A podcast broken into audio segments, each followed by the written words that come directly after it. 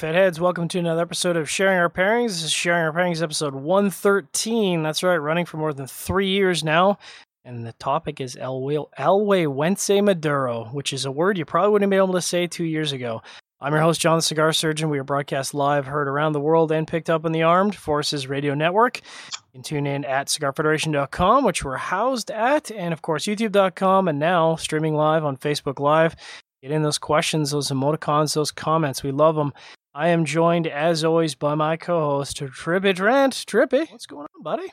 Not much. Recovering from uh, the the surprisingly exhausting week of IPCPR. It was. I mean, I knew it was going to be a lot of running around and stuff, but uh, it was a lot more exhausting than I expected. Yeah, I think. Um, I mean, it's exciting. I, I, there's no question it's exciting, but uh, there's no question that you, even now, after doing it for I think it's my fourth year or fifth year, uh, fourth year, and uh, I mean, you just come out of it and you need a, you need a week off. You essentially need a week off, having you know quote unquote been on vacation for a week, which is not the case.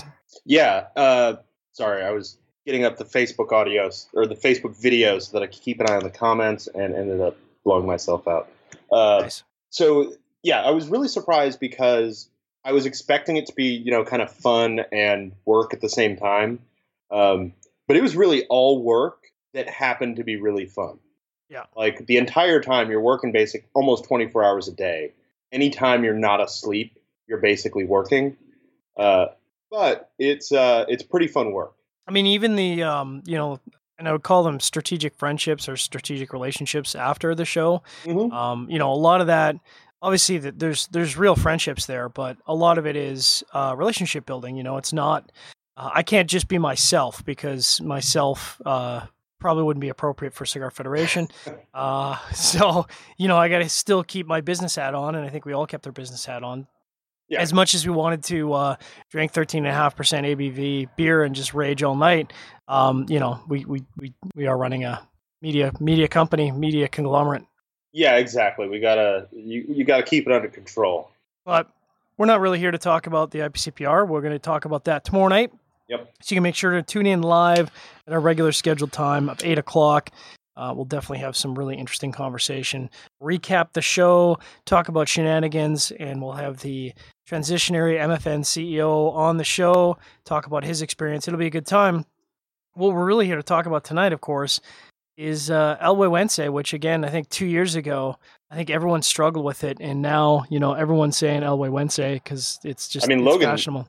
Logan still can't say it. Logan yeah. still calls the wise man. But I mean, have you heard his his Espanol? I mean, his Espanol oh, is truly Texas Espanol. Like tragic, it's tragic. Um, so I think, I mean, first of all, let me just say, his cigar is really good. Um, we lit it up on the floor, and it's not a good indication of you know when you're running around uh, well, doing work. It was actually, I think it was kind of the first cigar that either of us smoked at the show. Actually, so true. We came in on Monday, and Logan was already there you know, working in the foundation booth trying to get everything going, and and he happened to weasel a couple, and so we mm-hmm. went over to the uh, the uh, I'm trying to think of a, a, nice word, but I'll just say the Westgate. Uh, mm. That's the nicest thing I can call it. uh, but I we went over there. Words in French.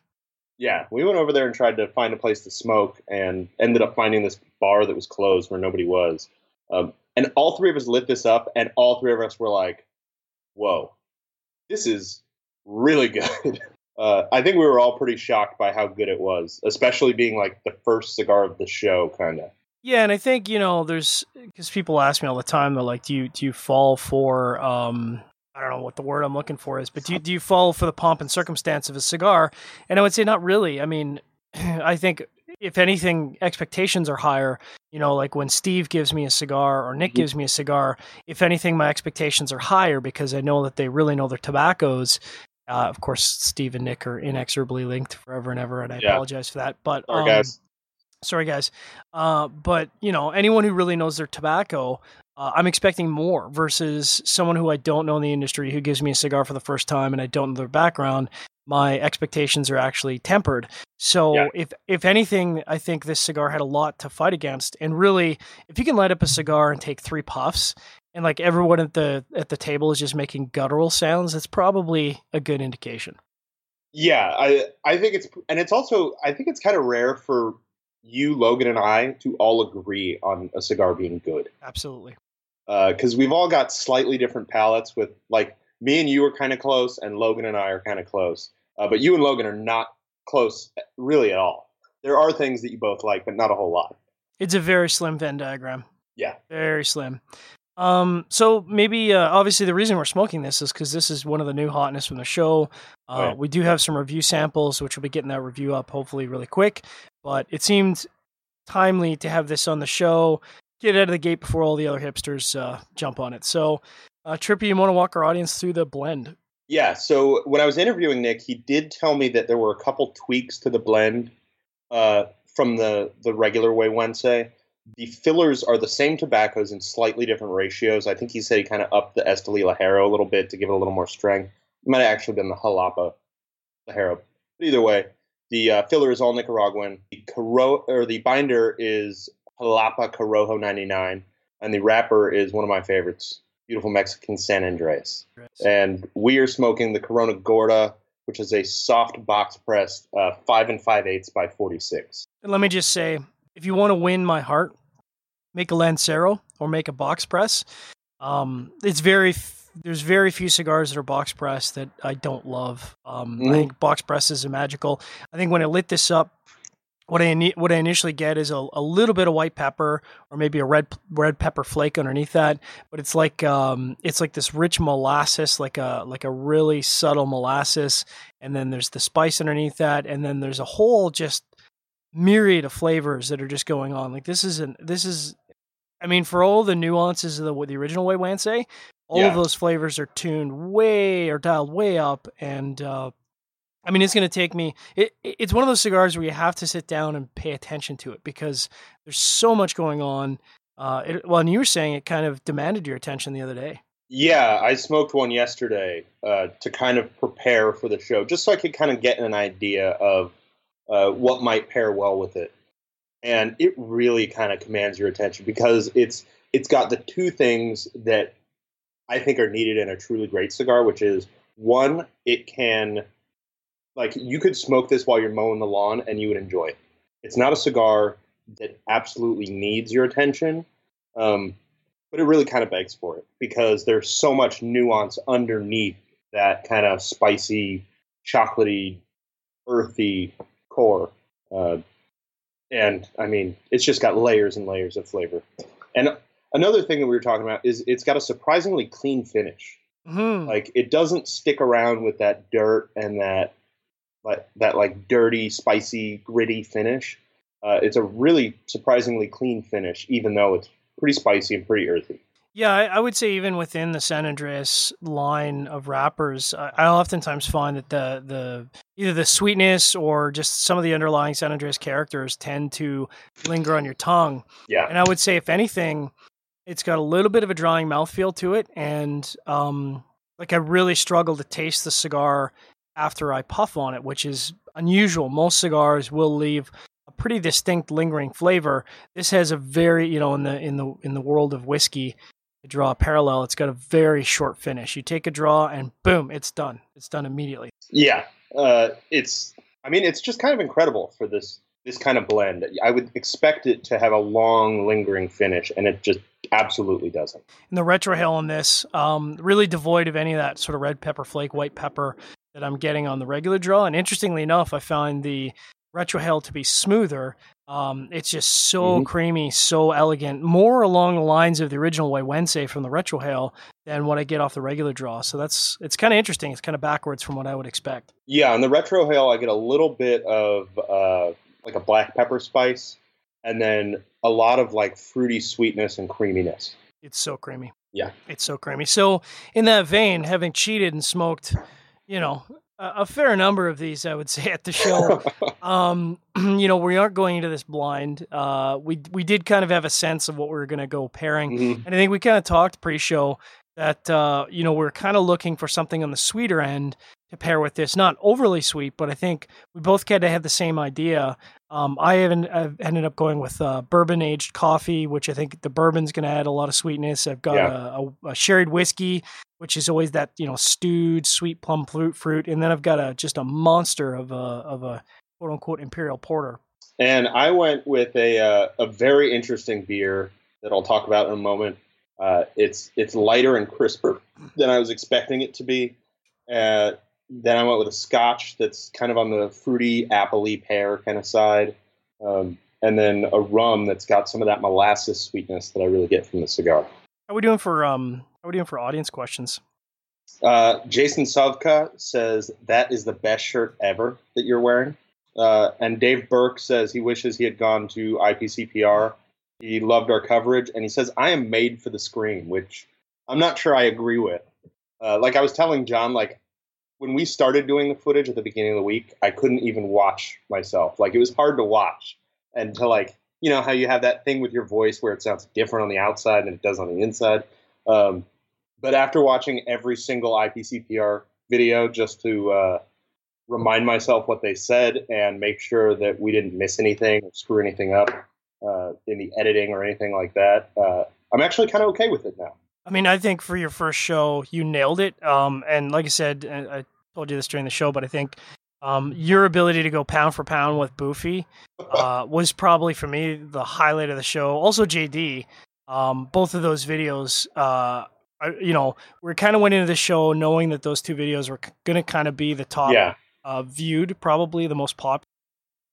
And I think they both turned. I, I I cannot imagine how we could have gotten better footage from those two interviews than we did. Uh, I don't remember the specific uh, like exchanges, but there were a couple points in Boofy's interview where I was like, ah, I should have said this instead. Um, but maybe next year. Yeah, maybe next year. So, um, yeah, maybe I'll because uh, we got a couple minutes before our first uh, station break. So uh, let me let me introduce. I don't I don't have a picture. I'm just gonna hold up. It's not very exciting. I'm just gonna hold up a thermal flask. Which, Ooh. by the way, for everyone out there who uh, enjoys coffee, um, if you do not use a thermal cough and you are thermal cough. Thermal coffee. This is what happens when you're in Vegas for a week doing IPCPR. Is that your higher brain functions take a long time to come back. Oh yeah.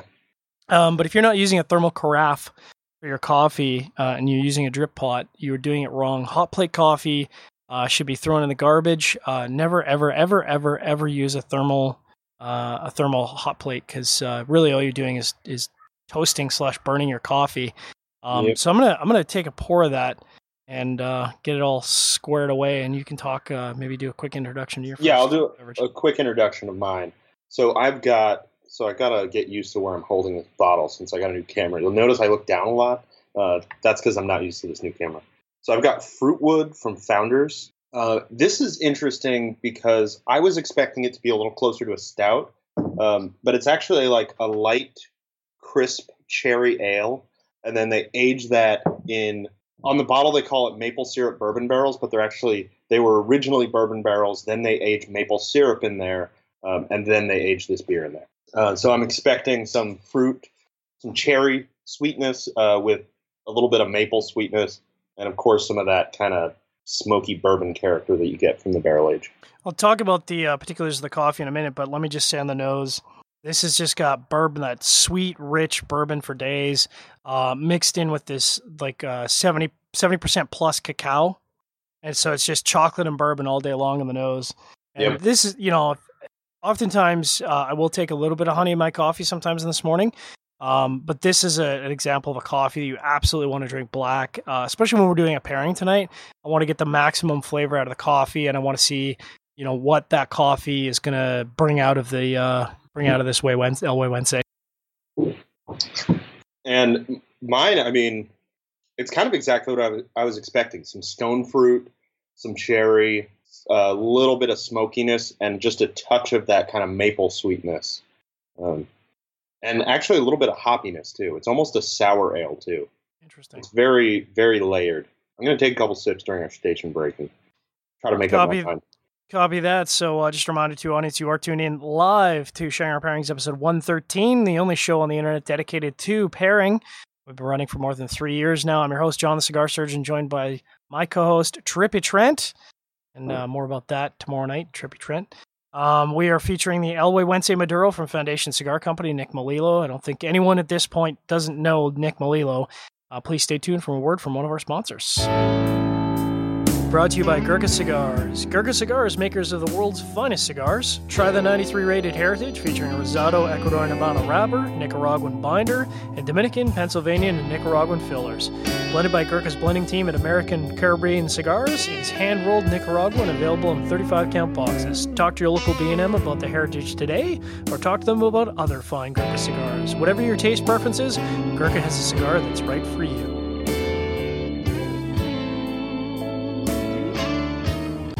All right, so I'm going to get right into it.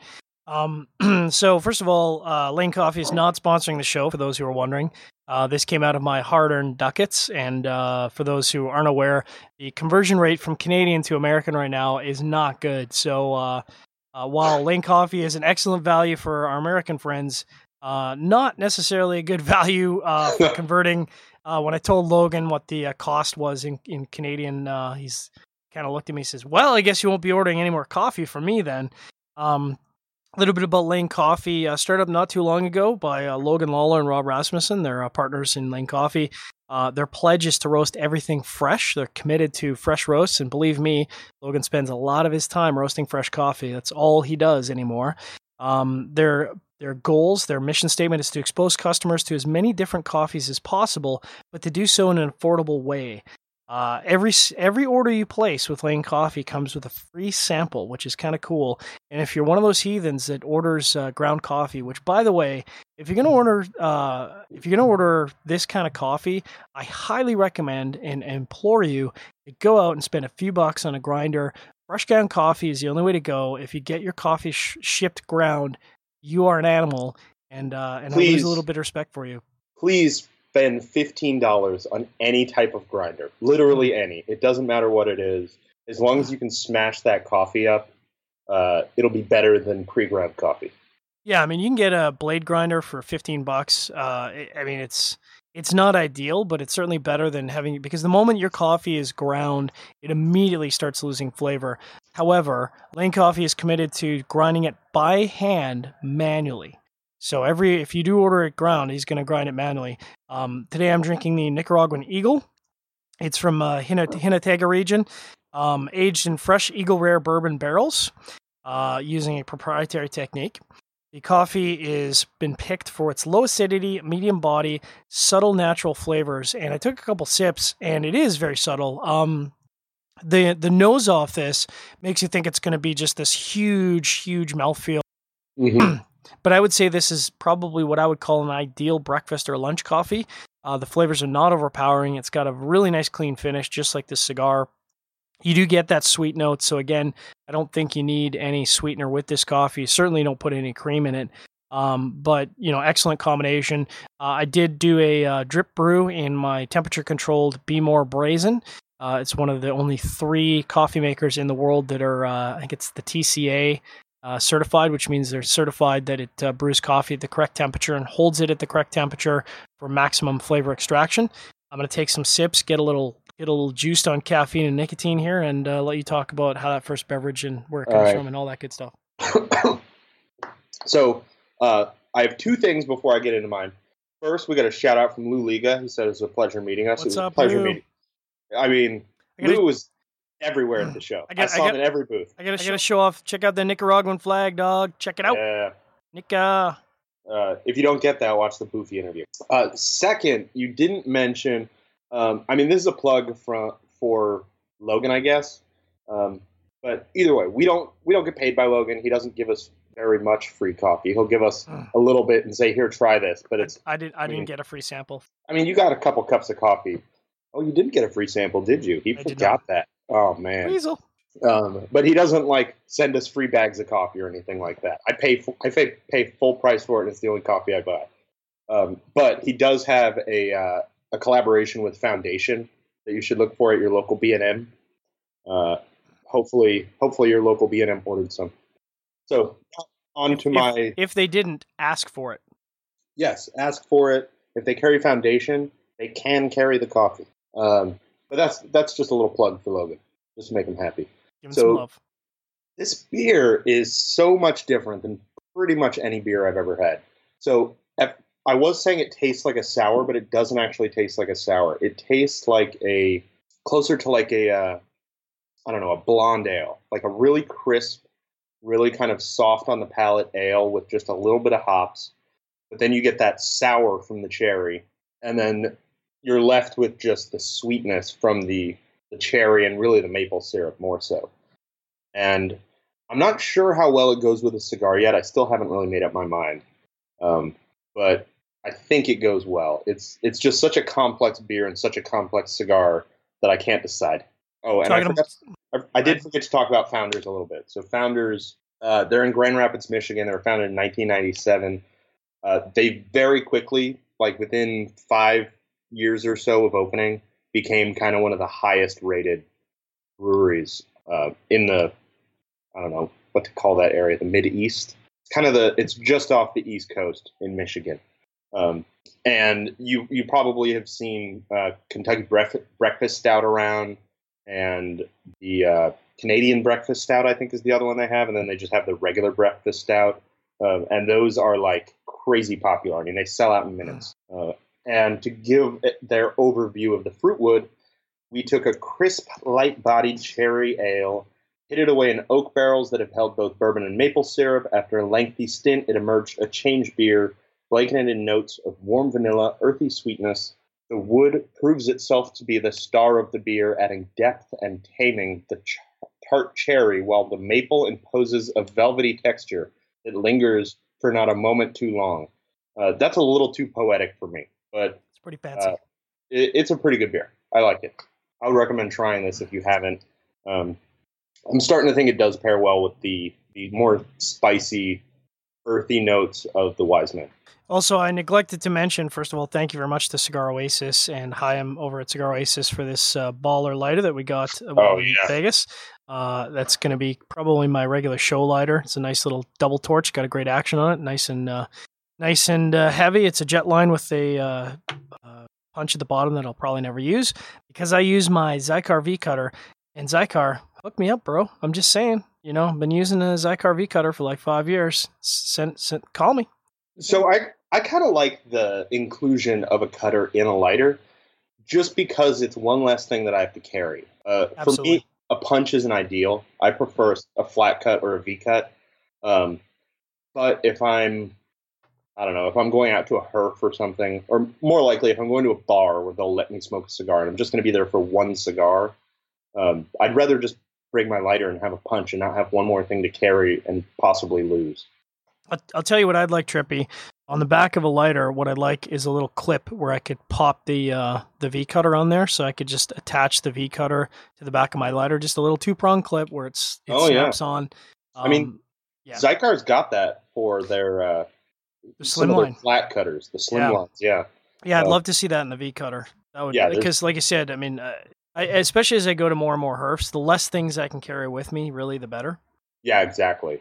A nice little package that'll fit in your pocket is perfect. That's what she said.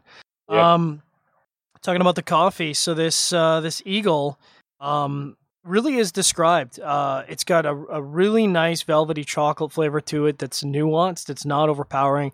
Uh, when you when you nose it, that bourbon is almost overwhelming. Like like you there's no mistaking it. You open open it up in the kitchen, and the mm-hmm. entire kitchen smells like bourbon coffee. But on the on the palate, it's very subtle. It's very nuanced. I'm I'm quite shocked actually.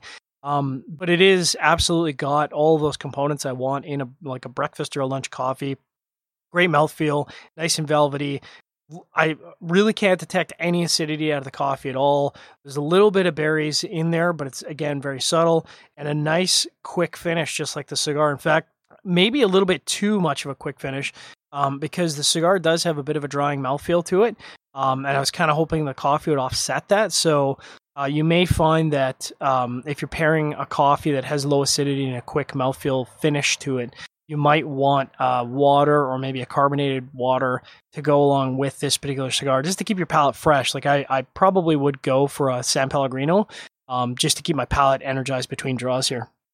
Uh, that does make me realize that this cigar, I mean, this beer, really uh, has the opposite effect. It does not have a drying mouthfeel at all. You kind of salivate a little bit. because of that sour note. Um, and I think that part of it works really well with this cigar. I could see um we're about a about a third of the way in, and I could definitely see a, a true sour beer actually going really well with this.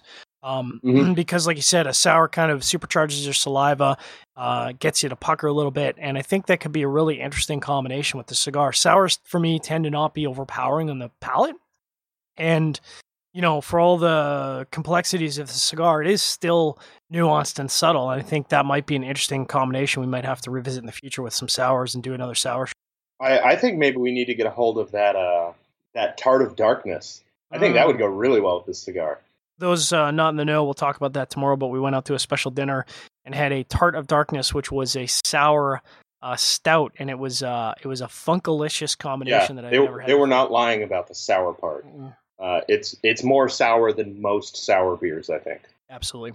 Um, so I'd say this first pairing. I mean, again, you know, we've talked about coffee in the show. We we haven't had coffee on the show in quite some time, so I felt like you know coffee is kind of the way to go. Uh, and I you know with a bourbon aged coffee that kind of kind of hit where I was looking for. But um, it's really hard to get a bad pairing with a cigar and coffee. In fact, I challenge anybody out there to, unless it's a really high acidity coffee, I, I challenge anyone to find a coffee that does not pair well with a cigar. I mean, c- tobacco and, and coffee, it, just it's you're gonna have a good pairing. Yeah, they're the they're kind of made to go together. It's one of those things you can't really mess up. Yeah. So for me, the um the coffee's doing a great job of highlighting uh, more of the sweet characteristics in the cigar. Um, I do find that the uh, that pepper and red red flake um red red spicy flake in there is kind of um, being pushed aside because of the sweetness of the coffee and that that chocolatey flavor. Um, but again, you know, this to me is a great pairing. If I started my day this way, I would be a happy camper. This is a this is a no brainer pairing so far for me. Yeah, uh, I, I, think I've come around on the beer now that I it's worked its way into my palate a little bit. Um, I think this is a fantastic pairing for this cigar. It really it does, like you were saying, actually kind of hide some of the spicier notes on the palate, but they're still present on the retrohale. Um, but kind of the the earthy, chocolatey, uh, creamy flavors of the cigar go really well with this beer, and the dry, the the drying of the palate from the cigar goes really well with how the beer has that sour component that kind of makes you salivate a little bit. Nice. I'm, going to do a quick introduction of my second uh, pairing of the night here before we get into our second break. And this is something special. Uh, saw it in my cabinet and I figured this was the way to go. This is the Arran, and this is a particularly limited edition special bottle bottled exclusively for Kensington Wine Market. At the time, it was the oldest whiskey available from Arran. It's 18 years old. It was distilled in 1996 in November. It is cask 2003, bottled in 2015. Uh, this is bottle number 46 of 232. It is cask strength at 53.7%, uh, and it was uh, aged in a sherry hogshead. So uh, I've had this many times before, uh, as you can see by the uh, the amount of liquid that's gone from the bottle already. Um, so I'm expecting uh, just a monster, monster sherry, which is what I've got in the past. I'll just hold that up quickly for our audience to take a look at the color, because it is not colored; it is natural color, and you can see it's oh wow dark amber hue, which I associate with a really heavily sherried whiskey. Nice legs on it. Um, go ahead and talk uh, about your first beverage there. Uh, so my first one is kind of a an oldie but a goodie, kind of a Scotch that should be in everybody's cabinet, um, at least for some period of time until they kind of move on to the, the stuff they're more comfortable spending money on. But it is the Glenlivet 12, uh, which is which is the the standard Glenlivet in the U.S. I guess. Um, it's I picked this because it's got a lot of apple and pear for me. Um, and I think that'll go really well with the cigar. So I'm excited to try that one. Nice. Remind our audience you are tuned in to Sharing Our Pairings, episode 113. This is broadcast live, heard around the world, picked up on the Armed Forces Radio Network, broadcast live at cigarfederation.com, youtube.com, and Facebook Live. Thanks to all our podcast listeners out there. You guys have been supercharged with our IPCPR 2017 coverage. We know you guys are listening in droves, so hope you appreciate this show. Make sure to subscribe feel free to drop us a line. Trip at cigarfederation.com. That's trip with two T, two P's, not Trent. And uh, surgeon at cigarfederation.com. You can drop us a line. Please stay tuned from a word from our sponsors. This show is sponsored by Cigar Oasis. Don't spend all your time worrying about your cigar wrappers cracking, splitting, or falling apart from humidity fluctuation issues. Set it and forget it by choosing Cigar Oasis, a professional solution which provides equal distribution of humidity with precise electronic controls. Monitor your cigars through the internet using the Smart Humidor Wi Fi attachment. Why don't you spend all your time enjoying your cigars and relaxing and let Cigar Oasis protect your cigars? Cigar Oasis has solutions for any humidor. Make sure you set it and forget it today. All right, so excuse me, I'm very eager to, to crack into this uh, this whiskey because uh, on the nose it's just a it's a sherry bomb. exactly what I've uh, grown accustomed to with uh, big sherry expressions, where you know just just tons and tons of that Christmas stewed fruit, uh, lots of uh, stone fruit, just just I mean just rich and just makes me want to just mm-hmm. chow down. I know it's going to have a a huge flavor, so I got to uh, ease into it, let my palate not get shocked. Um, while I take some sippies here, uh, Trippy, why don't you talk about your uh, your beverage there? Sure. So I'll I'll talk a little bit about the Glenlivet first. So the Glenlivet uh, as we've talked about before, they were called Glenlivet Distillery at first, and the uh, there there was no kind of trademark laws that allowed you to trademark uh, the name of a city. So they weren't allowed to trademark Glenlivet. So we had other people, they had other distilleries popping up in the area that were saying, here's our Glen, Glenlivet 12. And it was very obviously getting confusing for customers. And so they decided to to trademark the Glenlivet. Um, so that's I don't know exactly when all this was happening. Um, I, I, should actually look at the timeline sometime. But all of the other Glenlivet distilleries ended up fizzling out. So now we're left with the Glenlivet, and that's why it, it will always say the Glenlivet because um, they don't want to go through that again. So this is uh, 40% alcohol by volume, which is typical in the U.S. They They were actually founded in 1824. They're a Speyside distillery, so you're going to get some more kind of sweet, fruity notes, less smoky, less honey. Uh, they have 14 copper pot stills, consi- consisting of seven 15,000 liter wash stills and seven 10,000 liter spirit stills. Uh, googly, that, googly. That's a lot of distilling. I couldn't find any uh, any exact specs on how much product they output, but their maximum capacity, in theory, would be 10.5 million liters of pure alcohol. It's a lot of freedom gallons. Yeah, so based on 40%, if we're averaging 40%, that's about 16.5 million liters, which is 4.3 million gallons. Uh, that's a lot of juice. That's a lot of juice. Uh, so this is what the Glenlivet looks like. It's kind of a you know a light amber kind of almost hay color, and it's it's just got a ton of fruit on the nose, kind of green apple, pear, uh, and just a little bit, a little tiny touch of like honey sweetness. I'm going to take a couple sips while you talk about the Arran, so I can take a couple sips of this. Copy that. So the Arran is actually uh, a pretty new distillery, certainly by Scottish standards. Uh, only opened in 1995. They're considered a Highlands distillery, but they're located on the Isle of Arran, which is quite remote. Um, the in fact so remote that you have to take a plane or a boat to get there. And they do have uh, boats that go out there, but I think it's only uh, two or three boats a day. So uh, if you're out on the island, you, you really want to make that uh, ferry back because if you don't, you're staying the night in. I bet they have some some real expensive hotels on that island. I'm sure that they are not inexpensive. Um, they uh, they're quite small, so they only produce about 750,000 liters uh, a year, which is quite small. Again, by you know, it's c- considered craft distilling within Scotland. That's a very small distillery. That's about 200,000 freedom gallons, about 198,000. Uh, as I mentioned, this is a, a limited edition bottling the uh, owner at uh, Kensington Wine Market has a good relationship, and you know it's one of those things, kind of like the tobacco industry, where if you have a good relationship with the manufacturer, you can you can work out some of these great deals. So this is uh, cask number 2003, as I mentioned already, uh, distilled in 1996, 53.7% ABV. Because it's an ex sherry hogshead, you do get a ton of sherry off of this. Uh, I wouldn't say this is necessarily a first fill sherry, uh, but it's probably a second fill sherry um, mm-hmm. because I'm just getting just a gargantuan amount of sherry off of that. And what it's serving to do for me for the cigar is it's supercharging the chocolate off the cigar. When I take a puff uh, and take a retrohale, uh, really I'm getting, you know, that creaminess is kind of being pushed aside and I'm just getting boatloads of chocolate. Um, so, you know, this is, this is kind of where I was hoping the pairing was going to go. And, uh, and it is going there. So I'm very, very happy about where the uh, pairing experience is. So for me, the Glenlivet is not for, for my palate, the Glenlivet's never going to be like my daily Scotch. Uh, it's just not in my Scotch wheelhouse. It's kind of a, uh, I don't know. I'm trying to think of how to describe it in cigar terms. It's kind of a Sumatra of scotches for me. Because for me, Sumatra just doesn't do a whole lot for me. I don't fall in love with the flavors of Sumatra.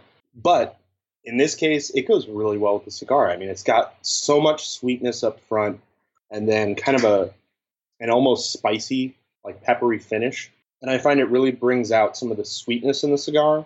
And I'm not getting as much earth. I'm getting a little more of the sweetness, kind of the uh, kind of some stone fruity flavors from the cigar, um, and then kind of that that charred, smoky note that I usually get from uh, San Andrés. So, so interestingly enough, um, we're having different pairing experiences because I am getting more of that earthiness on the regular draw, um, and I wouldn't say it's like that dank, sort of chewy, loamy flavor. Um, it's the pleasant earth, if that, if there is mm-hmm. such a thing, um, where it's not that chewy, chewy, dirty earth. Uh, it's a pleasant earth, like a sweet earth.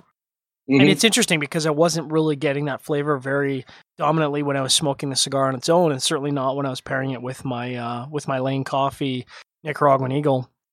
How are we doing for uh, comments, questions, feedback on the uh, Facebook and or Cigar Federation chat slash page? Uh, we've only got a couple comments. Uh, Lou Liga says the Foundation coffee is great. Uh, I think that's most of when I saw him was over at the Foundation booth, which was kind of our home base because Logan was there. Um, and I mean, people were just raging on that coffee. Everybody yeah, he was there it. all day long doing coffee nonstop. Um, and then Jason Sufka says, uh, "Shameless Xikar plug, John." Mm-hmm. Yeah, they make they make a nice V cut. I, I am. Uh, I am pretty excited. I got to say for that new uh, Colibri uh, two in one, where it's yeah. got the uh, S cut on one side, the V cut on the other. Yeah. Uh, that's that's kind of the accessory that I really gravitate towards because it's the best of both worlds. Um, you know, if you want to do a straight cut, uh, you've got that available, and then you can flip it over for V cut. It's a, it's a little thicker, obviously, to accommodate yeah. both.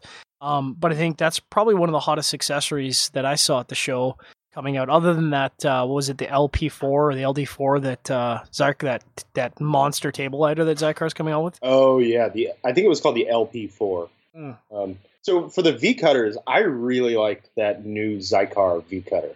Yeah. It's kind of their their response to the Colibri V cut that everybody has kind of fallen in love with.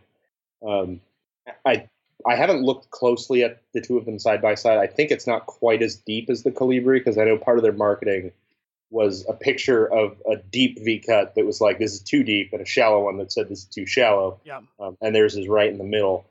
Uh, but that's a snazzy V cutter. It's spring loaded. You kind of squeeze the sides and it pops open. It's nice.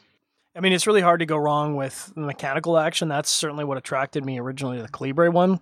Yeah. So, you know, there's no doubt that in my future, I'm going to be dropping some ducats on uh, both cutters because. Yeah, I'm sure. No, nobody's sending me free cutters, so I'll be spending some money on uh, on those bad boys. Anytime you get that like that visceral caveman response from an accessory, it's like perfect. Like the uh, the Xikar Turrim is another great example oh, of that. that. It's got that ratcheting adjuster, yeah. and I could see myself like I don't know the guys I'm herfing with start talking about football, and I'm just not into football, and I sit back and I'm just going click click click click click click click click, just playing with that, like mm-hmm. occupying my brain. It's like a, a fidget spinner for men. Pretty much. pretty much. That's that's a pretty accurate description. Now, if, now if only I could get um, some sort of weasel, uh, Romacraft weasel branding on my accessories, I would be in my happy place. Yeah, if only if only you could get those. If only. So this is uh, tasty, and I could rage on this all night. But I'm going to move on. Um, not because I'm not enjoying the pairing, but because I'm excited to get into the last pairing of the night. It's uh, something that's been sitting in my uh, cellar, quote unquote, for some time, for two years actually. So this is the uh, the Black Butte, the XXVII, or you know 27 for those who uh, can speak Roman numeral. I don't know how many how many listeners out there are old enough to have been taught Roman numerals in school, but I was certainly one of them. So Roman numerals not a problem. I'm gonna hold this up. It's exactly what I would expect out of a nice thick stout. It's thick, it's viscous, it's got a nice creamy head to it, and uh, you know, it's it's everything that I want it to be on the nose. It's got like blackberry and huge malty, rich like that. You can you can tell how sweet it's going to be just from nosing it. Like Oh, the yeah. malts are just screaming thick, thick, sweet malts. Um, a little bit about because this comes from Deschutes Brewery. We featured them on the show more than once, that's for sure. And they they are in my neck of the woods. And They are in your neck of the woods. Uh, founded in 1988, they started out as a uh, public house uh, in Bend, Oregon. Uh, they are family and employee owned, uh, which is you know kind of cool. Support the support the quote unquote little guys. Uh, so this has been sitting in my cellar for two years. This is one of their series that they recommend uh, resting aging for at least a year to get the optimal amount out of that beer, which is kind of interesting because in the tobacco industry, you know, most companies want you to buy their product and smoke it. They don't want you to hoard it. They want you to Yeah. smoke it. In this case, you're buying it and you're sitting on it for a year. So you're not getting feedback on that beer for at least a year. It's a monster. It's 11.6% ABV, uh, 60 IBUs. And for those who are counting, it's 680 calories for a bottle, which, uh, if you're doing the math of that, that Oh, definitely my. puts.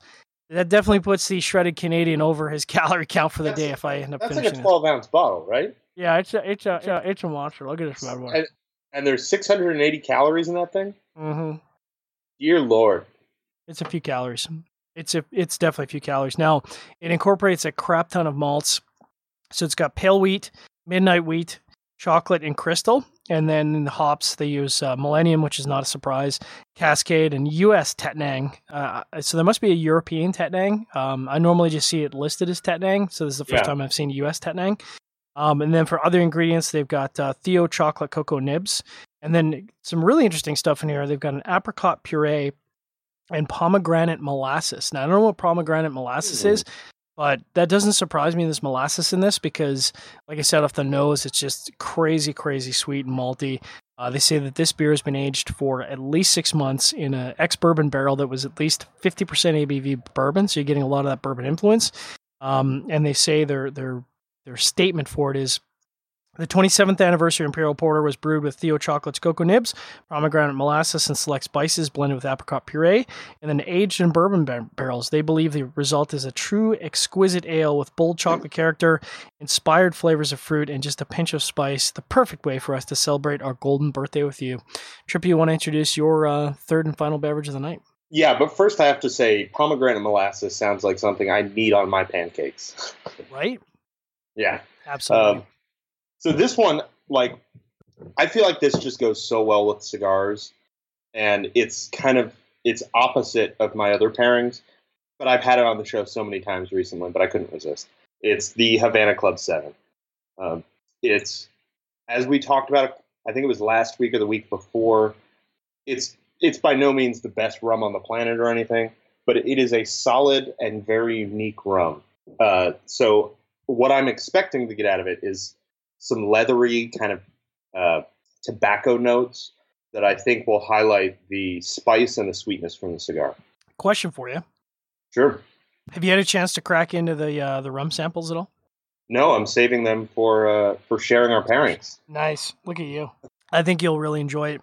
But uh, I will take a moment here to remind our audience you are tuned into Sharing Our Pairings episode 113 live. We are featuring the El Güegüense Maduro from Foundation Cigar Company. I am your host, John the Cigar Surgeon, joined as always by Trippy Trent, my co host. We are broadcast live and picked up on the Armed Forces Radio Network. Please stay tuned for a word from one of our sponsors. Show brought to you by Drew Estate. Until June 30th, if you're a Drew Diplomat member, you attend a rewards program event and make a promotional purchase, you will receive a Liga Privada Velvet Rat. You'll also be entered to win a Drew Diplomat pewter ashtray, mega standing ashtray, or the Swag Closet Humidor, dubbed the Divorcinator. All these products were built and designed by Drew Estate Subculture Studios. If you're not a member, download the Drew Diplomat app from the Apple Store or Google Play Store today. All right.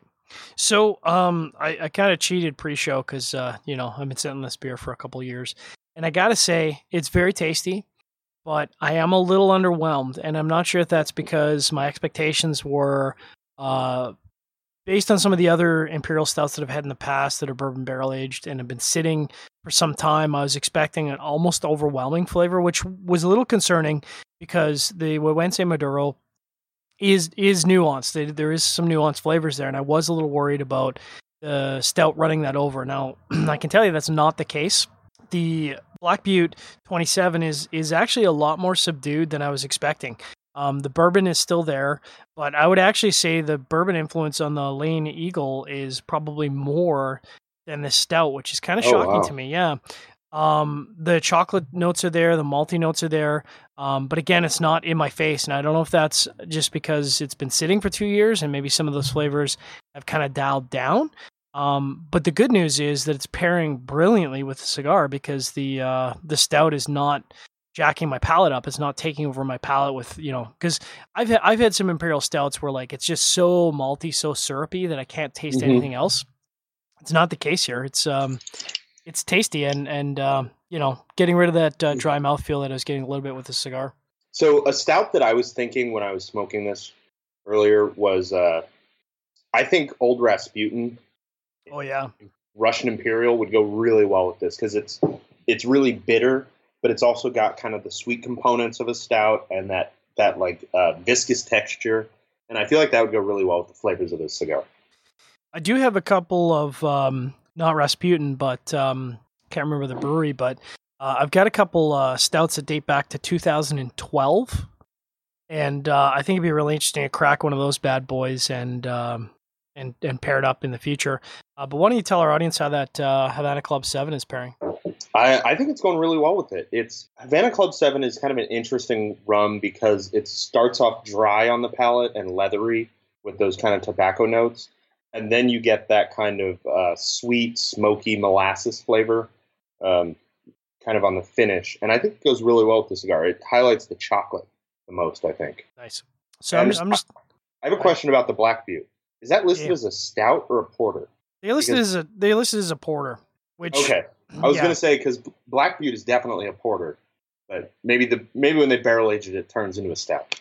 Well, I mean, we've talked about it in the previous shows where the um the term porter and the term stout has kind of um, become muddied, and you know there yeah. not really a defined difference between a porter and a stout, except that a lot of people consider anything over a certain ABV to be a stout versus a porter. Um, I would certainly, if somebody said to me it's 11.6% porter, I'd go, it's not really a porter anymore. That's a stout. Like to me, I don't know where that delineating line is, whether it's 9% or 10% or 11%, but I would certainly consider anything over 10% ceases to become a porter in my mind and starts to become a stout. But again, because that line has become so blurred, mm-hmm. it, it, doesn't really mean anything. I mean, I feel like it used to be the color. It used to be if it was a porter would be kind of a, a dark chocolate brown, and a stout was black. And at some point, we just started calling whatever we want stout or porter. Yeah, see, that's black. it's black. It's midnight black, and it's. I mean, it is. It, you know, I, I, I guess I could say that the um it's not like a 1050 you know like a 1050 almost comes out like molasses like it like it's almost yeah. you know it's almost syrupy. like motor oil yeah it's very syrupy and this is not syrupy it's still definitely got some watery consistency to it still so maybe that's you know how you define a porter versus a stout but um you know flavor's good i like it yeah definitely get those cocoa nibs so uh if we refresh the uh, facebook page how we uh how we do i'm surprised there's no questions after coming uh, back from that pcbr yeah, me too. Maybe they're saving all their questions for tomorrow. Mm. Um, so Oliver, Oliver Navad, just as a shout out, he came in late, but he's enjoying the show. United Cigars, yeah. Yeah, good dude. And they carry uh, Atabey and Byron product, which is awesome. Yeah, um, I mean, I'll talk more about. I, I, wanted to say something there, but I'll talk more about it tomorrow. We'll save that. Absolutely. And uh, Michael Harvey from the the CigFed chat says that uh, Lane Coffee is worth it. That's his statement. Lane Coffee is worth it, um, which I agree with. It's so good. Yeah, I mean, I think you know, again, coffee and cigars. Uh, you know, especially if you're not, because there's a lot of people out there that are not drinkers of spirits or drinkers of uh, beers or alcohols or whatever. Um, coffee is kind of that unifying thing where yeah. I would say most cigar smokers that I've run into drink coffee. Like I would say that the percentage of people who drink coffee is much much higher than the percentage of people who drink alcoholic dr- drinks with cigars. Yes, I agree. Um, and again, I don't like. I just I don't think that you can get a bad pairing, uh, coffee and cigar. I mean, that's you know, it's kind of like a little bit like rum, where I mean, rum and cigars are kind of made to go hand in hand. Yeah, yeah. It's just kind of the the flavor profiles just go together so well and coffee you can pair with anything from a, a very mild Connecticut to something, you know, a super strong Pennsylvania broadleaf. Mm. that's a good point. I mean, um, you know, we often struggle on the show with um, finding the right body to pair with the strength of the cigar, and coffee is one of those weird uh, beverages that yeah. uh, it does scale. It doesn't take away from a Connecticut, and it doesn't take away from that you know thick, chewy Pennsylvania broadleaf, um, and it seems to match everything in between. So, uh, you know, coffee, it's good. Drink it. It's good. I drink it every day.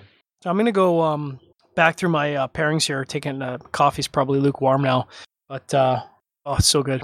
And, the and, and like I said, the the acidity is nice. I like a low acidity coffee in the morning and the afternoon. I don't want that sitting on my stomach. Um, but I mean, I, I hate to call it the pairing of the night, but uh, again, how can you beat coffee? Um, to me, a barrel aged coffee and a cigar, uh, kind of friggin' awesome. Uh, I would say that that to me is like, you know, I don't want to call it a perfect pairing, but I would say it's a 95, 96. That's, you know, to me, that's, you pair it all day long, twice on Sundays. You're going to come back to it. Um, it's, it's, it's a, it's a safe pairing, but it's also a rewarding pairing. You're not, uh, you're not getting a thin pairing by any stretch. Yeah, and and I mean the obviously the barrel aging of a coffee really kind of it, it takes it to a different level. Yeah. It's it's not the same as regular coffee. There's there's just a lot more nuance to it. How would you uh how would you rate that first pairing of the night for you? Um it took me a little while to warm up to it, but I think it might be the pairing of the night. Wow. Um it's I mean, just the the sweet, fruity flavors of the beer go so well with this cigar uh, that I don't know if I could find a stout that would pair this well with it. Except maybe like a Old Rasputin 1050, you know, bitter, hoppy stout. 1050 barrel aged. Oh yeah. I thought someone was supposed to bring me some 1050 barrel aged at the uh, show. I think there was some sort of agreement there from somebody, and I can't remember who. I don't think it was me because I only have one can. No, it wasn't you. It was somebody else. Okay. Anyways, moving right along to the Arran 18 uh, year old ex Sherry Hogshead. Again, excellent. Um, I think this is a cigar that, because I do find there's there's it's it's a struggle sometimes to pair a cigar with a really heavily sherried uh, Scotch. Um, that sherry tends to take over the palate a little bit. Tends to uh, coat your mouth with the with the oils of the of the Scotch, but also that sherry just kind of takes over your palate. And uh, I'm not finding that in this case. Uh, I'm going to take a sippy here. I mean, it's just, it's got all those fruit flavors, um, spices. You know, it's got that nice lingering pepper, cherry pepper. And uh, yeah, just, it's just, it's great with the cigar. Um, serves to highlight all the best parts of the cigar. Um, it's a nice counterpoint with the uh, sweetness, which we talked about and certainly talked pre show. Um, I would say that a sherried whiskey in this cigar has got to be in the in the low to mid 90s. Um, I would say 93, 94. Um, you can, if you're a big fan of sherried Scotch, uh, this cigar and a sherried Scotch, no brainer. You can't you can't have a bad experience. Uh, so for the Glenlivet, I mean, like I said, I just don't love Glenlivet. Uh, so drinking Glenlivet on its own doesn't do much for me, but it goes really well with this cigar. I mean, it's it's really a one sided pairing. I'm drinking the Scotch to make the cigar better. The cigar doesn't do much for the scotch. Um, so if, if we were talking one sided pairing, I would give it like a 92. Um, but since it doesn't, since the cigar doesn't do a lot for the scotch, I would give it a 86, 87. I feel like the uh, the Glenlivet 15 might be a better pairing. Yeah, the the French oak I think would go really well with it. Yeah, because I think um, I tend to see like that's got that nice sweetness from the vanilla from the oak, um, sometimes they get a lot of pear, uh, you know, mm-hmm. peaches and peaches and pear. Um, and I think most people I've run into uh, prefer. I, I actually prefer the 18 over the 15, but most people I've run into anecdotally think the they prefer the 15 over the 18. I think the 15 would be an excellent pairing with this because it's got so many of that fruity quality. Uh, it, it is. I mean, it's only three years, but the 15 is is a considerably more complex spirit than the 12 to me. Yeah, um, I agree. Yeah, and I, I I think that might be a, a really really good pairing. And the 15 is um reasonably inexpensive still on the on the market. Yeah, I think it's like maybe 10 or 20 bucks more than the 12. Such good. Yeah. All right, moving on to the last pairing of the night. This Black Butte XX BII or 27. Again, I was expecting a much bigger, um, much bigger flavor.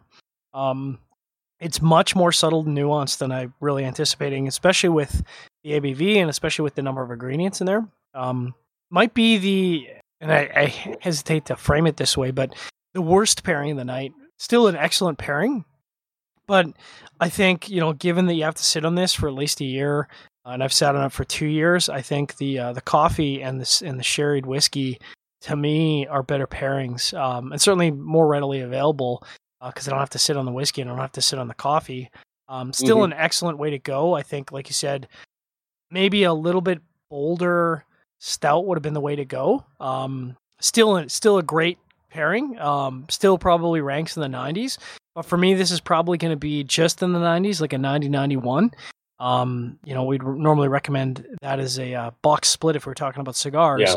Uh, but you know, solid, solid performance. Just maybe a little underwhelming from what my and for the Havana Club, I feel like this is a rum that is kind of designed for cigars. It's reasonably priced and it goes with almost any cigar. The problem is it doesn't go that well with this cigar. Um, I think it does highlight some of the flavors well, and the cigar does highlight some of the rum flavors well, but it doesn't go as well as I think uh, most cigars go with Havana Club. So I would give this one uh, an 88. It's like maybe 88, 89. It's in that range where it's a good pairing, um, but it, it, certainly could be better. I think there's no question in my mind that um, coming out of the show and having smoked a fair number of these uh, Güegüense Maduros, I think this is a cigar that's going to land on a lot of top lists this year. I think so. Um, I think I mean it's pretty early in the season. We obviously haven't smoked uh, had the opportunity to smoke a lot of the stuff that came out from the show, but I think it's I think it's probably not outside the realm of believability to think this is going to land on some top ten lists for the year. Yeah, I could I could absolutely see it. I mean, it just um, right off the bat it hits my palate right, and even without paying attention to it and getting all of the nuance, I could see you know smoking cigar after cigar after cigar for this. Uh, but it's also got enough complexity that you could sit down, pair it with something, and really just kind of you know dig into those flavors and that complexity. Mm-hmm. so before we wrap up our Armed Forces Radio Network segment, any other uh, parting questions, comments, and feedback from our audience? Uh, Wayne Brown says twin engine coffee is twin engine coffee is fantastic. It is fantastic. Yeah, I uh, I've raged on the Elefante. Uh, I think every time I go through the uh, the Nicaraguan airport, which seems to be quite frequently these mm-hmm. days, uh, I always grab one or two bags. Um, that's uh, Colin Ganley of Twin Engine, and uh, you know he's been doing it for a number of years. they have a number of blends that are designed to pair with with cigars specifically, because yeah. Colin is a uh, he is a cigar smoker, and as we said, Lane Coffee is not a, a, a supporter of the show, uh, not an advertiser in the show. So uh, you know, I don't I don't mind talking about other coffees because I think Twin Engine is one of those coffees that always has a place in my uh, cabinet for. Sure. Yeah, I, I completely agree with that. They make fantastic coffee. That Nicaraguan cigar blend is so good. Legit. I think uh, number two is my jam. I think he's got. I don't think I've had number two. I've only had the number one. Yeah, I think it's number two that uh, tends to have a lot of that powdered cocoa in it, which uh, is is kind of my jam. It's got some fruity notes. Yeah, that it's got sounds some cocoa. Good. Um, so of course we're going to be back tomorrow night with a uh, IPCPR recap wrap up show. Uh, unfortunately, you know we kind of kept our coverage tight this year. We didn't do a lot of live coverage uh, after the show because we were kind of trying to meet some commitments with dinners and some meetings after the show. So we're going to kind of do I, would imagine that's a show that's going to run long. Um, so if you want to tune in tomorrow night at 8 p.m. Eastern, get your questions in at cigarfederation.com. Uh, we'll have the Facebook link up soon. Get your questions and comments in because we'll have a lot to talk about. We've got, uh, of course, always shenanigans going on at IPCPR. Um, but appreciate everyone who's tuned in live to this episode of Sharing Our Pairings. We will be back at our regular scheduled time next week. And as we say on Sharing Our Pairings, we do want you to drink better, but we do want you to drink less.